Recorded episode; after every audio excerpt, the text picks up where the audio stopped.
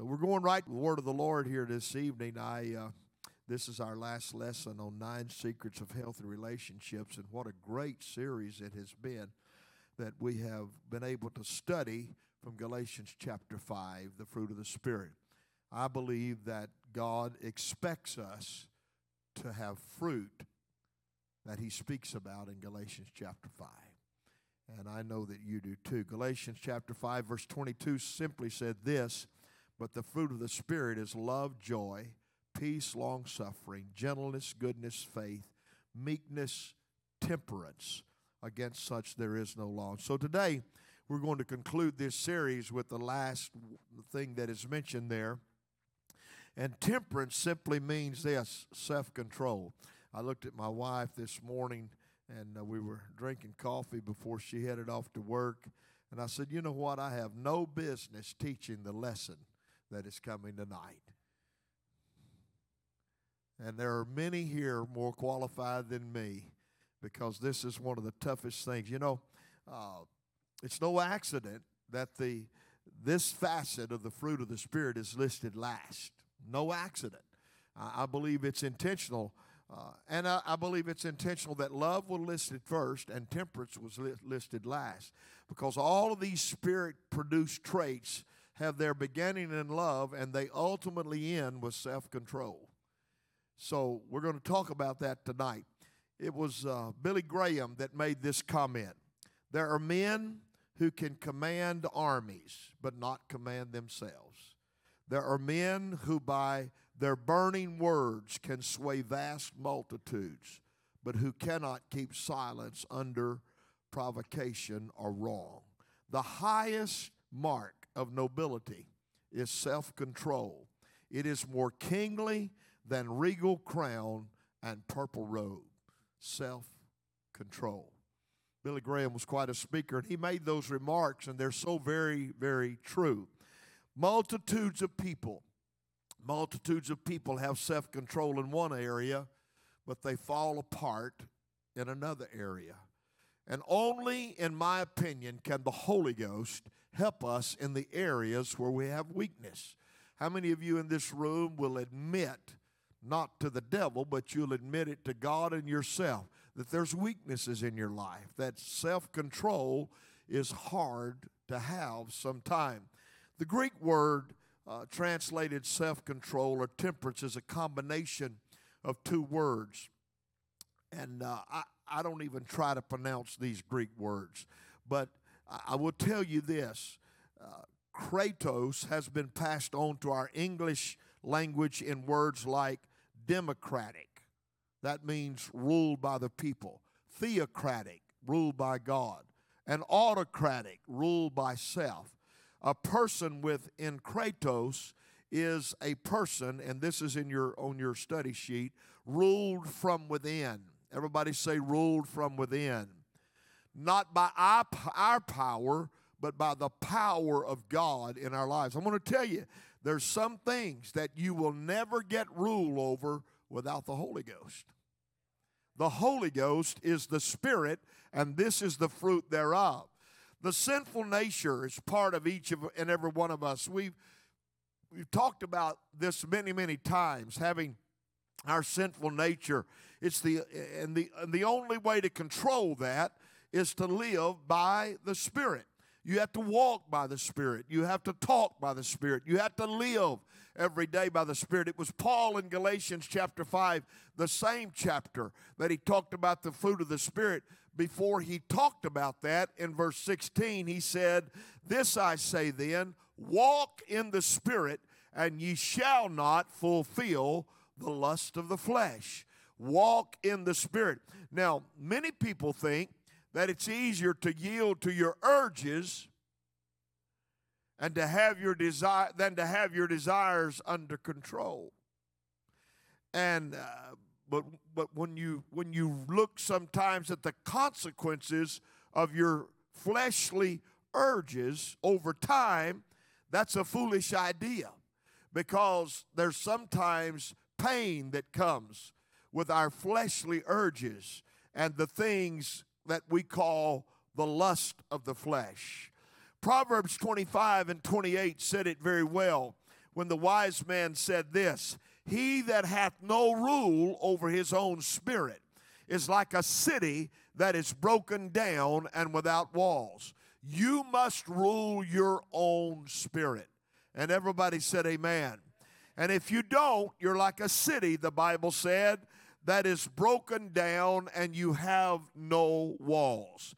Anything, listen to me right now, anything uncontrolled can harm you and it can harm your relationship with God and it can harm your relationship with your fellow man. Anybody believe that?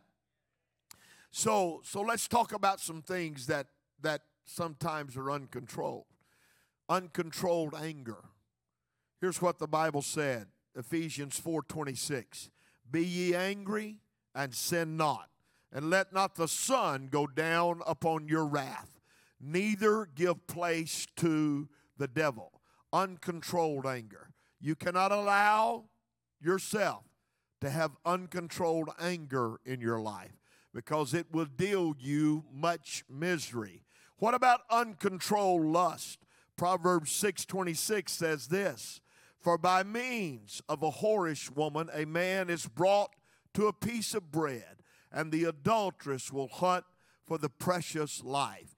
The Bible speaks of uncontrolled lust, lust that a man lets get away or a woman lets get away, and, and it causes you great pain and great sorrow in the long run. Uncon- oh, now this is real. Uncontrolled spending. Shall we stop right there and have prayer?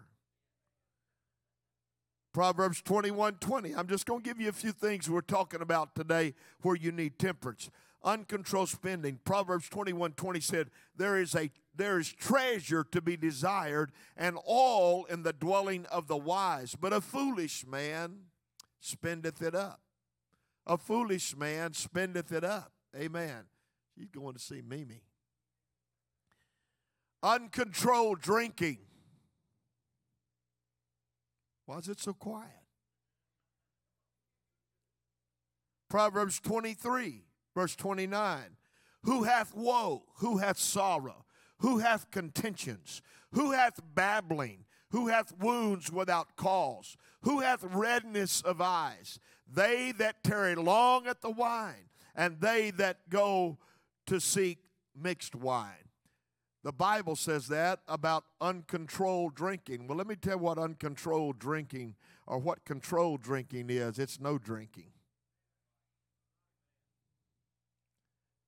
I'm going to pause right here for a commercial that's not in my notes. We don't social drink here.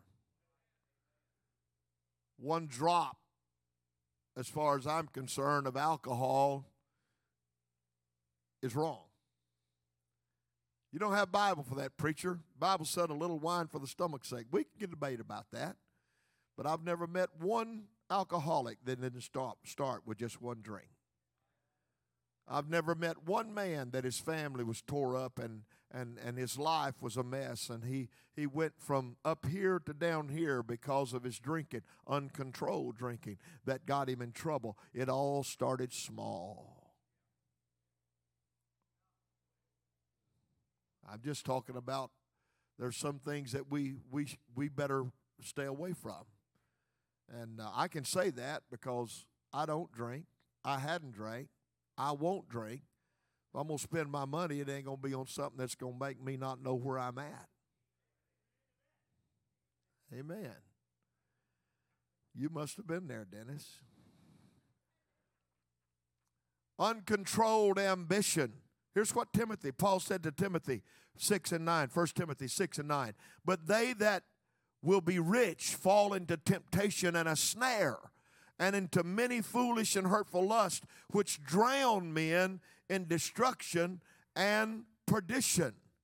Uncontrolled ambition. Look, I want to have a good job and I want you to have a good job, and we all need to drive a good car. We want to live in good houses. We want to eat good food. We want the nice things of life. Nothing wrong with ambition. Let me tell you when ambition gets wrong, it's when it becomes more important than your salvation.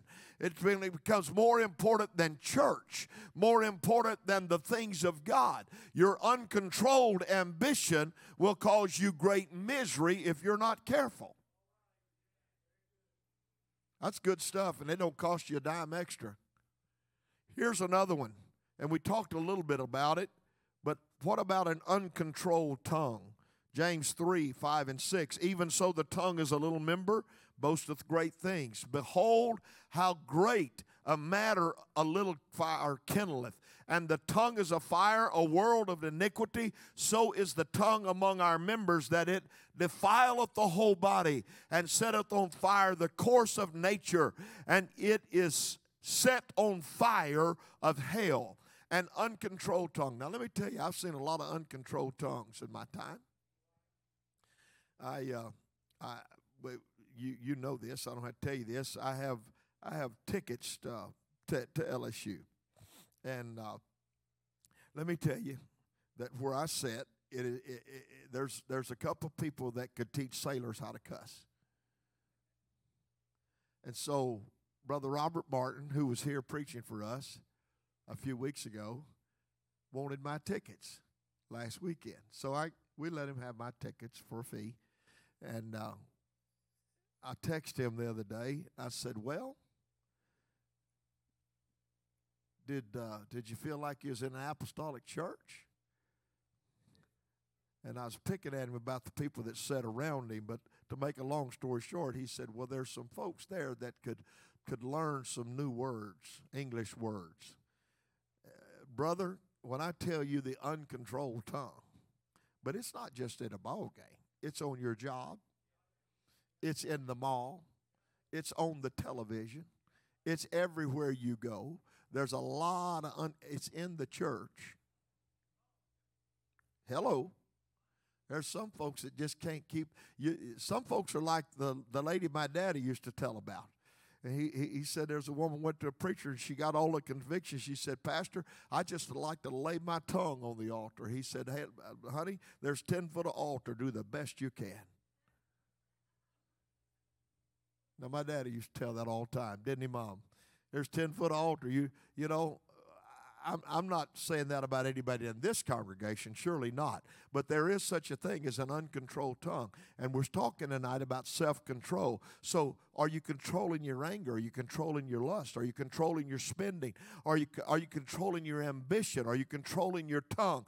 These are things that that we as human beings deal with every day. That's why I told my wife this morning, I, you know, are you, are you controlling your, your eating? Are you controlling your Bible reading? Are you controlling your prayer life? Or I'm talking about the things that you have the ability to control to control, but we always we don't do that all the time. So I'm preaching to every one of us tonight. God baptize us with temperance in our life that we may have we may have self control in everything that we do in our life. I need it, and I'm telling you that. And you need it, and I'm telling you that. We got to have it. Can you say amen? There, there's a growing body of scientific evidence. I read this today, uh, along with medical studies that confirm that those who attend church regularly and consistent with their faith are better off physically and mentally. Now that's that's studies they're doing, you know, scientific studies. And and though he though he is not a professing Christian, Harvard professor Herbert Benson admits that humans are engineered for religious faith, wired for God. Our genetic blueprint has made believing in an infinite absolute part of our nature. In other words, if you go to church and you have faith in God and you got any relationship with God at all, you're better off physically and you're better off mentally and you have a better chance of a better life. And I agree to that 100%. I heard a preacher say if living for God was all it was in this world and there was no eternity, I'd still live for God because it's the best life you could ever live. Does anybody agree to that? Hallelujah. Hallelujah. So considering the follow, consider the following, okay? A study of the factors that contribute to healthy or contribute, excuse me, to healthy families found that 84% of strong families identified religion as an important contributor to their strength. That's, that's not in the Pentecostal church, that's in America. 84% of strong families. 84%. Alcohol abuse is the highest among those with no religious commitment.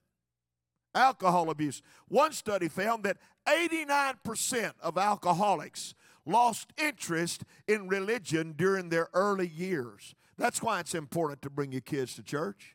That's why it's important to have your teenagers in the house of God. Come on now. Here's, here's something numerous studies have found an inverse correlation between religious commitment and drug abuse. Among young people, the importance of religion is the single best predictor of, of, of substance abuse patterns. Joseph Califano, head of Columbia University Center on Addiction and Substance Abuse, said this Every individual I have met who successfully came off drugs or alcohol has given religion as the key to their rehabilitation. Thank God for the church. Thank God you can have some control in your life with the power and the anointing of the Holy Ghost in your life. We are living in a loose living, self centered world. And I'm here to tell you right now people have no temperance. Wow. I, I, I, like these statistics, so I'm going to read some more. Several studies have found that high levels of religious commitment correlate with low levels of depression and stress. One Gallup poll respondents with strong religious commitments were twice as likely to describe themselves as very happy. Very happy. One professor of, psychiatry at Harvard Medical School said Christians are far less likely to experience mental disorders than their secular counterparts. Why? Because the one essential feature of all types of depression is a feeling of hopelessness, and Christians are never without hope. That's not Pentecostal preachers saying that, that's professors in universities that sometimes believe and often teach there's not even a God.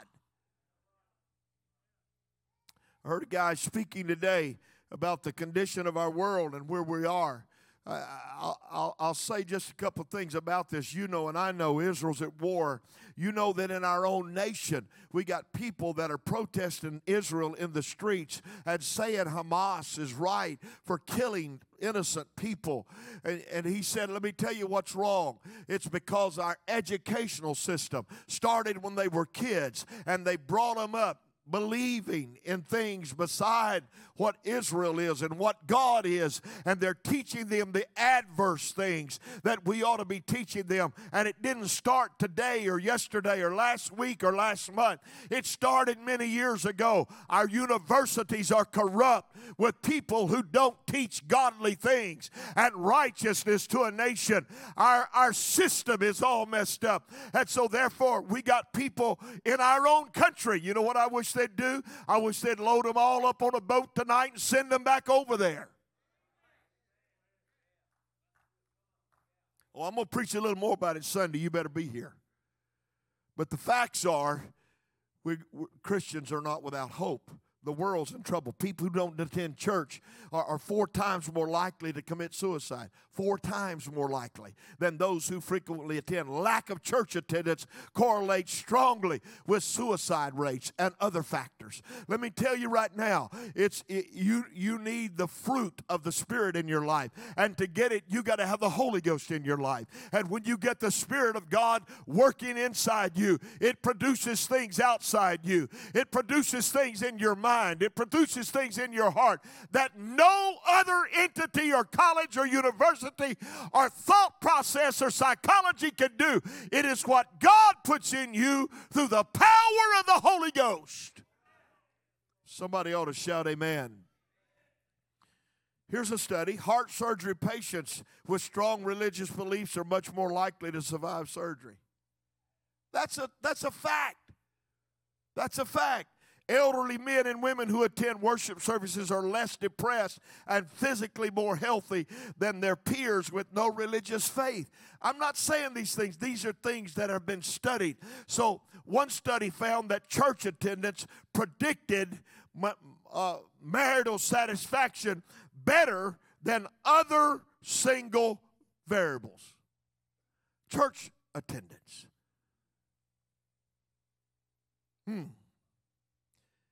The National Marriage Project project undertaken by Rutgers University found that living together before marriage increases the risk of breaking up after marriage. It also reported that cohabiting women are twice as likely as married women to, to be physically abused and are three times as likely to be depressed. I'm going to just tell you it pays to be in the church. I'm going to tell you it pays to have God on your side. I'm here to tell you that self control is not a good idea, it is God's idea.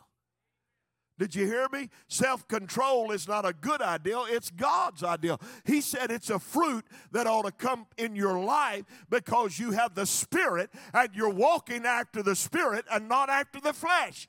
The Spirit of God ought to produce temperance in our lives. I'm preaching to me. I preach better when I preach to me. Amen. Self control, this is on your sheet of paper. Self control is not self improvement. It's not self improvement. That's just current fad. You you can buy self improvement book, books. You can listen to self improvement teachers. You can you you know now, I, I, man, it's a new day. Now we got people that all they do is just coach people how to live. Coaches, coaches. I don't need a coach to tell me when to eat and how to eat and where to go and how to have fun, and when to go to church and when to go to sleep and when to get up. I don't come in here coaching me. I got the Bible to coach me. Life coach. You ever heard of that? Life coaches. Life. Who needs a life coach? I'll be your life coach. I'll whip you like I do my kids. Get yourself in there and get ready for church. Get up to this table. We're about to eat. My Lord, you don't need a coach for that. Self control is not self improvement. It is not an attempt to make things better for a Christian, but rather our expression of appreciation to God for His great salvation, His power, and His Spirit in our life. And God expects it out of every child of God. Here's what Peter said in 2 Peter chapter 1 verses 3 and 4. According as his divine power hath given unto us all things that pertain unto life and godliness through the knowledge of him that has called us to glory and virtue. Watch this. Whereby are given unto us exceeding great and precious promises, that by these, everybody say, by these, ye might be partakers of the divine nature having escaped the corruption that is in the world through lust. You know how you better yourself? You, you become more like Him. You get through you get through the power of the Spirit the divine nature of God. The Bible said you are partakers of the divine nature of God. We used to sing a song, and we probably need to sing it again. To be like Jesus, to be like Jesus. On earth, I long to be like Him. When you get like Jesus, you'll have self control. You'll not just have self control, you'll have every fruit that's listed in Galatians chapter 5, 22 and 23. You know why? Because that's what it's all about. When you get Him, you get it all. There's two principles from the Word of God that will help us to understand the practice of self control, too. And here's, here's this is a blank on your paper. Feelings can be ignored. Everybody say that with me. Feelings can be ignored. Now, emotions can they they, they add to the spice of life. I'm not going to deny that. Many people depend on their feelings to determine what kind of day they're going to have. Amen? The, to, to become more self control, we have to rule our feelings. I'm not getting up every day and reading my horoscope to tell you what day I'm Number one, I don't even read the horoscope. And if you do, you need to get out of that. Hallelujah. See, society constantly bar- bombards us with the idea of following our feelings. You know, have you ever heard this terminology? If it feels good, do it. Well, that's not a good thought. Because there's some things that may feel good. And I'm telling you, they control us in everything from sex to spending money. Advertisers aim at your emotions, convincing you that you need something to make you happy. This will make you happy. This might fall into your emotional well being and you might feel good, but what you always have to look at is the end results. Because you, you might have the credit to go out and buy a new car, but you, you may have buyer remorse about 30 days from now when the payment comes due. Amen? There's been a few times I wish I could take her on back up there and put her on the lot. You too.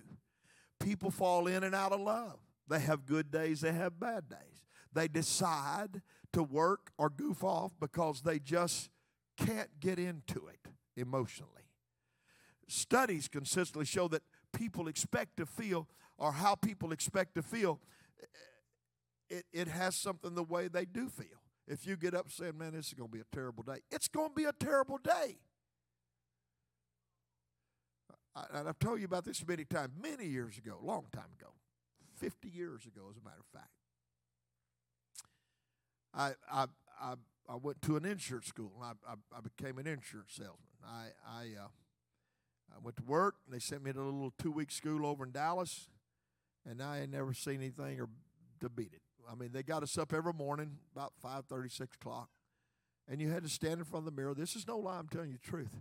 And you had to smile and you had to sing. I feel healthy, happy, and terrific every morning. It's the way we started our day. They made you do that. Why? Because they felt like if you decided you was going to have a good day, you, you're going to have a good day. W. Clement Stone wrote a book, The Success System That Never, the Success System That Never Fails. He offered $100,000 to anybody that would try his system and it failed. He would give them $100,000. I don't think he ever gave the money away. But, but the, the bottom line is this the, the emotions are controlled by, by us, by how we say we're going to. You know what? If you say, well, this is going to be a terrible day, just get ready. It's going to be a terrible day. Life and death is in the power of your tongue. Amen? We will have improper feelings from time to time that urge us to do things physically and mentally and spiritually that harm us. So we can't fall into that trap. Temptation finds your feelings. And you can't live by feelings. This is where you go. We must win the battle against sin and the behavior the behavior that can push our lives completely out of control. Because let me tell you, your flesh will tell you to do some stuff that is not good for your spiritual man.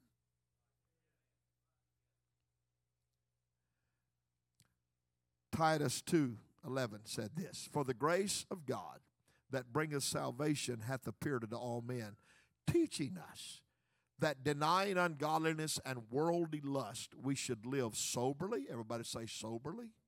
Say righteously. Say godly in this present world. That's the way, that's the way the Lord wants us to live. Soberly, righteously, and godly in this present world. That's what will keep you in the right path and keep you with self control in your life. God's Spirit helps us to say no you know, the big deal with drugs, and you've seen it. I've seen it in schools. I've seen it on bumper stickers. I've seen it different places. Just say no. You know, they're teaching our kids, just say no. Sometimes you have to say no. I don't do that. I, I, I I'm not going there. I, I, you got to exercise some self-control in your in your Christian walk with God. There's some things you have to say no to. Do you agree with me? It doesn't matter if your best friend does it or your family does it. It doesn't matter if somebody that you thought was next to God does it. Sometimes you just have to say no. See, the fruit of the Spirit is hidden deep inside of us as Christians, and it's it's unseen. It's it's like it's it's it's it's like soup on a tray that a waitress is taking or a waiter's taking to the table. You you've seen these waiters, man, they scare me to death. They got a tray full of food. I was at a place the other night, and uh, and and a, and a gal come by. Man, she had so much food on that tray and she almost bumped into a guy, and I thought, oh, goodness. But let me tell you something. No one knows what's inside until the waiter's bumped. You can't see over in there, but when the waiter's bumped, people know what's inside because it'll go everywhere. And that's the way we are sometimes when we get bumped. We have uncontrolled anger. We have uncontrolled a lot of stuff. Amen. So so if the Lord is living in us, it doesn't matter if it's in an instant or it takes three hours or it's a day or a week, we can maintain our spirit if God is living in us. Now, if you're here tonight and you're saying that, well, nothing's ever got out of control with me, I doubt your honesty because every one of us are human. And sometimes it, it may be a thought process, it may be an action, it may be something that I don't name. But let me just tell you, we have the ability to lose our self control. And the only thing that will help keep us in check.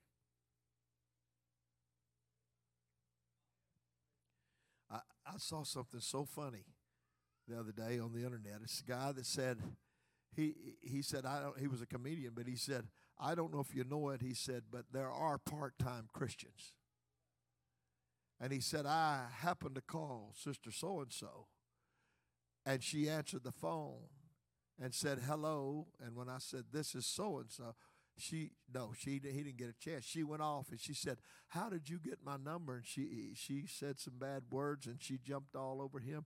And he said, "Well, this is brother so and so from the church." He said, That's what you say when, you, when you're real religious, you know, the church. That's what he said. And he said, Boy, you, you never heard such. Oh, praise the Lord, brother. I stopped at an Exxon station in Jonesville, Louisiana one day many years ago. And, and, and, and there was a guy that was there, and he it was back when they serviced your car. We don't have much of that anymore, but they checked the oil and checked the tires and all the good stuff, you know.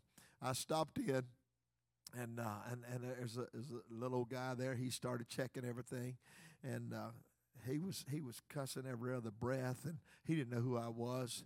And uh, finally, something was said, and I said, "Yeah, I'm I'm I'm I'm pastor out here at Sandy Lake Pentecostal." Oh, praise God, pastor! He said, "I do a little preaching myself every once in a while."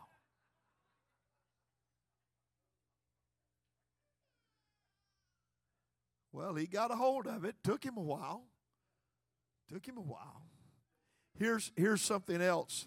Here's something else will help you understand and practice self control. Ditches can be avoided. Ditches. Put that on your in your paper. Ditches, like a road ditch. Ditches can be avoided. See, I got to hurry. Personal freedom is like a highway with a ditch on each side. You do know that. Theologians would say it this way on one side there's legalism, on the other side there's licentiousness. The rest of us would say law and loose living. Some folks would say conservatives and liberals. Ditches on each side. While the licentiousness celebrates freedom to the point of bondage, legalism restricts freedom to the point of bondage. You can get messed up that's why you got to stay in, in the middle of the road. The ditches are on each side of a highway for a purpose. Amen. Self control is the line running right up the center of the highway, and it's balanced between the two extremes. Here's what self control means, and this is in your sheet of paper. Write this down. I say no to all that God forbids, I say yes to all that God commands. I say no to all that is a hindrance, even when it is not forbidden. And I say yes to all that is a blessing, even when it is not commanded. So you got four blanks there no, yes, no, yes. Galatians, um, I'm, I'm going to dwell here for a minute. Galatians 5.13 said this, For brethren, ye have been called unto liberty. Only use not liberty for an occasion to the flesh, but by love serve one another. Everybody glad you're free by the power of God. You've been set free. You cannot use your liberty uh, for an occasion to the flesh. That's not what it's about. First Corinthians, Paul gives us several principles to help us make decisions in the questionable areas of our life. I want you to hear me right now. And I've, I've told many people this. You know, the Bible nowhere says don't smoke cigarettes. Don't say that. Bible nowhere says don't shoot up with drugs. The Bible nowhere says uh, I'm just trying to think of off the wall stuff here. But but what you what I'm trying to tell you is there's some things that the Bible doesn't address in word, but it does in principle. Amen. Paul said this in 1 Corinthians 6 and 12, and I've used this scripture many times. All things are lawful unto me, but all things are not expedient. Now, I dare you to go look up that word and you go run that reference and you check that scripture out. He said there's some things, basically, this is what he's saying, and I'm putting it in our own uh, English language. There's some things that I can do because they're not a sin, but there's some things that I won't do because they're not good for me. He said, All things are not expedient. All things are lawful for me, but I will not be brought under the power of any. I won't let anything cause me to have an addiction. That's what Paul's saying. He said, I won't be brought under the power of anything. I, I, I can do some things because they're, they're lawful. But if they if they get power over me, they're unlawful. Why or let, let, let me ask you this Will they make a stumbling block to someone or a stepping stone to someone? Paul also said in 1 Corinthians 8 and 9, but take heed lest any man, or excuse me, take heed lest by any means this liberty of yours become a stumbling block to them that are weak. Will it build or will it tear down? 1 Corinthians 10 23 said, All things are lawful for me, but all things are not expedient. All things are lawful for me, but all things edify not. In other words, they don't make me a better man or a better child of God. Here's what I'm telling you we have to be use self control in things that will cause us to be less of a Christian. We, I don't want to get to heaven by the skin of my teeth. I don't want to just barely get inside the gate, Brother James, and him slam the doors and it hit me on the heel. Now, I, I, it's probably not going to happen that way, but I'm just, my, my point is this. You, you, you do things because it is conducive to Christian living. We, there's some things that we do because it's the right thing to do. And there's some things that we do so the world will not think we've gone crazy.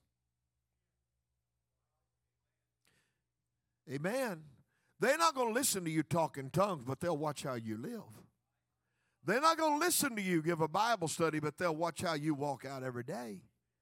And they'll determine in their mind because your liberty can't become a stumbling block. I heard a preacher preach years ago. Uh, uh, uh he used the scripture, whatever you do, do it unto yourself and do it unto the Lord. And, and that's all well and good. He said, he said, but, but let, let me ask you something. Why do you think they make bathroom doors? Because there's some things you just don't want everybody seeing. Hello? Now, that don't mean you go do it in secret. That just means that you got to be careful what you do in public and in the open as a liberty that it becomes a stumbling block to people around you 1 corinthians 10 31 where there, therefore ye eat or drink or whatsoever you do do all to the glory of god and i realize that in a lot of these things that we're talking about paul is talking about the, the, the law and the things that he was delivered from and the church is delivered from. But also, I believe it's a principle that's found in the Word of God. You have to live your liberty in Christ.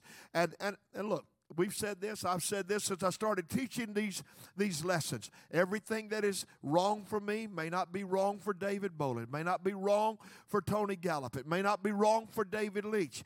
It, it all has to do with us as individuals. But we have commitments that we make to God. And so we do th- some things that are, that are wrong for everybody. And they're listed. As a matter of fact, if you want to do a real study, go back in the book of Galatians, chapter 5, before he ever talked the fruit of the Spirit Spirit and read what he said was the works of the flesh.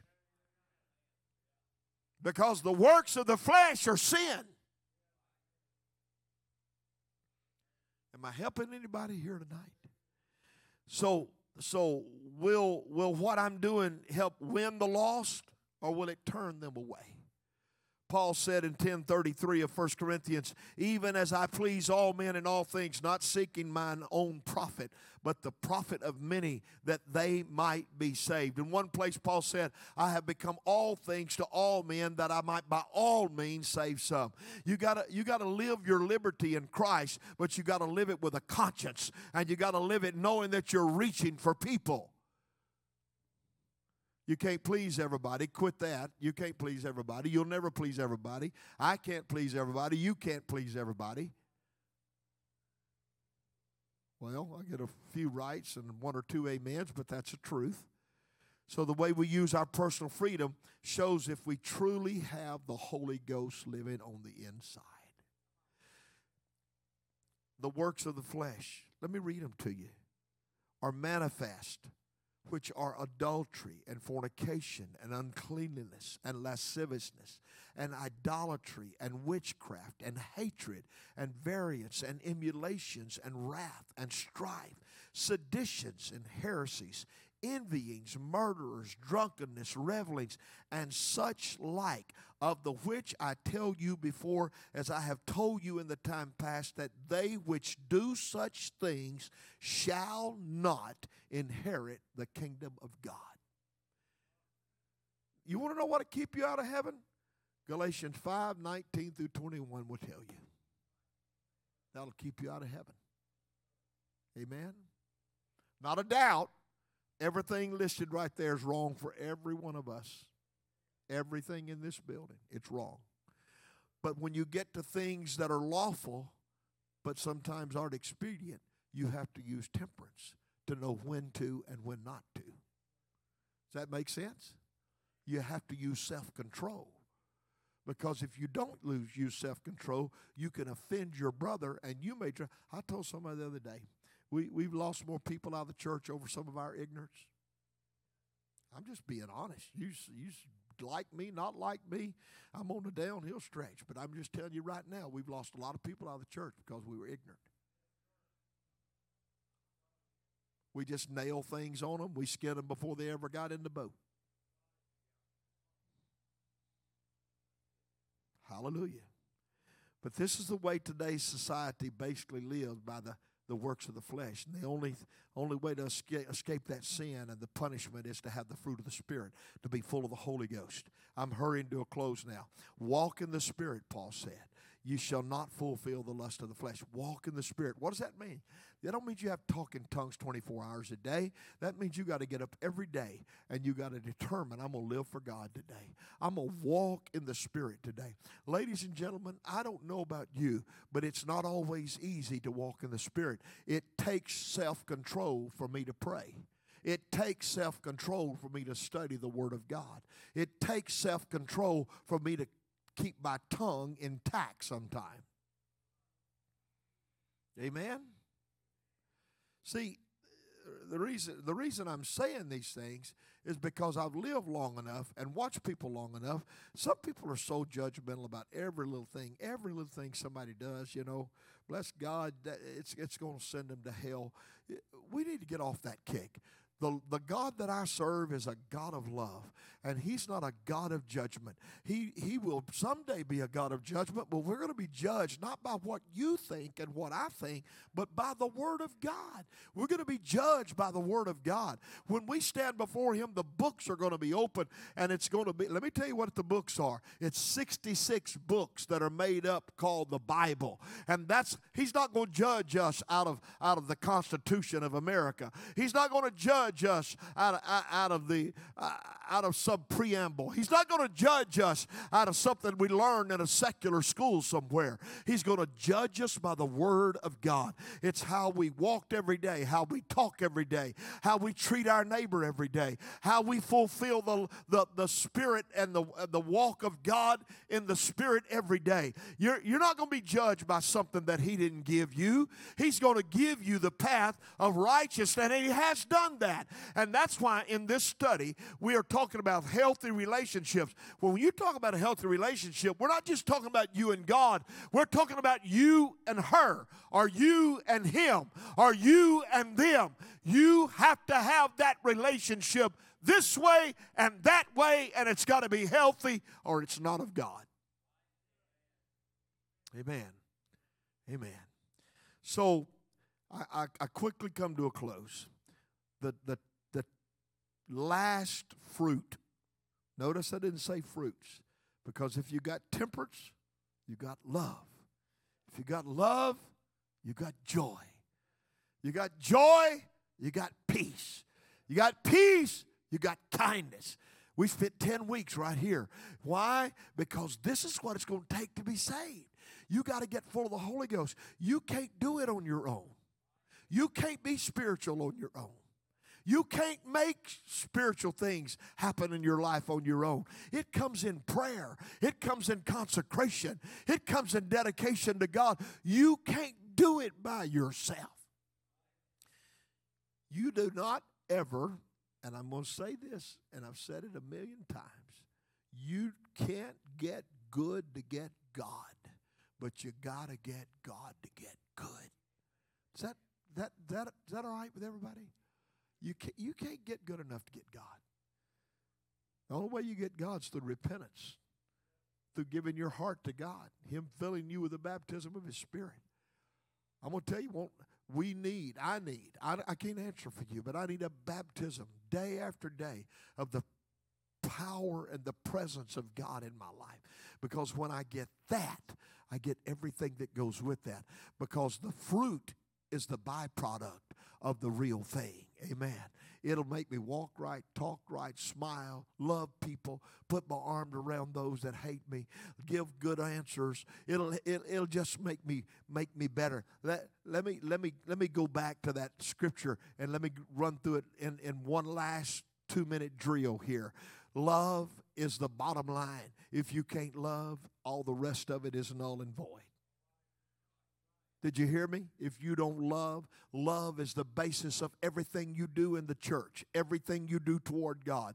You love God and you love people. That's why the first commandment and the second commandment went like this love God with all your heart, soul, mind, and strength. And the second is love your neighbor as yourself. Amen. Everything about the church is predicated on love. And with love comes joy. And with joy comes peace. And with peace comes long suffering and gentleness and goodness and faith and meekness that we talked about last week. Not weakness, but meekness, humility, and last of all, temperance. That means you're living a life of self control. And when you get there, you have fulfilled the law of God. Shall we stand?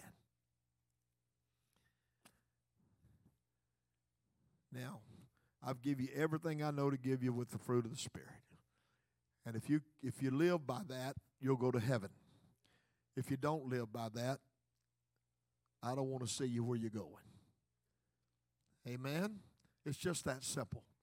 So walk every day, get up every day with prayer, with commitment, with consecration, with love, and say, God, I want to be a better Christian today. I want to be a, I, I don't want to be the same guy. I told the Lord just this day, this very day, Lord, I want to be better than what I've been. I want to do better than what I've done. I want to I want to get deeper than where I've been. Amen. I want God to direct the course of my life so that when I stand before him I can hear these words, well done. Well done, thou good and faithful servant. Well done. And let me tell you about God. He's never told a lie. And if you hadn't done well, he won't lie on that day. You got to do well for him to say, Well done. And I intend to do well. How about you? Let's ask the Lord to help us. Father, in the name of the Lord Jesus Christ, fill us again and again and again and again and again and again with the Holy Ghost. Baptize us, Lord. Baptize us with your Spirit. Give us determination like we've never had. Forgive us for our wrongdoing. Help us to walk after the Spirit every day. Don't let us fulfill the lust of the flesh not another time. Lord, I pray that you would baptize everything in this building today with fresh fire and fresh anointing and fresh touch of the Holy Ghost, that we may be the children of God and we may do the work of God. In Jesus' name we pray. And everybody said, Amen. Ushers are coming quickly to receive your offering tonight. I trust you will give tonight because the Lord has blessed you. He's blessed you. Amen. Praise God. Praise God. Thank you so much for being at the house of the Lord tonight. I uh, I'm looking for. Go right ahead, guys. Go right ahead. I'm looking forward to Sunday. I'll be preaching here on Sunday. The Lord is going to do great things for us. I was so moved and so so thankful for the move of God that was in this place last Sunday morning. People praying, weeping, seeking God. That's what it's all about, folks. Amen. It's not about me. It's not about Brother Chase. It's not about Brother Jason. It's not about any other preacher. It's all about Him. Amen. What we get done for God is what's going to matter. Brother Greg, I'm glad to see you tonight. I love you, my friend. Appreciate you much. And uh, Brother Greg is a, he's still my boy. Amen he still loves me and I love him and he's he's got a work going and he's reaching people that I probably would never reach. But I love you, Brother Greg. Thank you for coming on Wednesday night. Do it more often. I love you all. God bless you. Shake hands with your neighbor and bless them.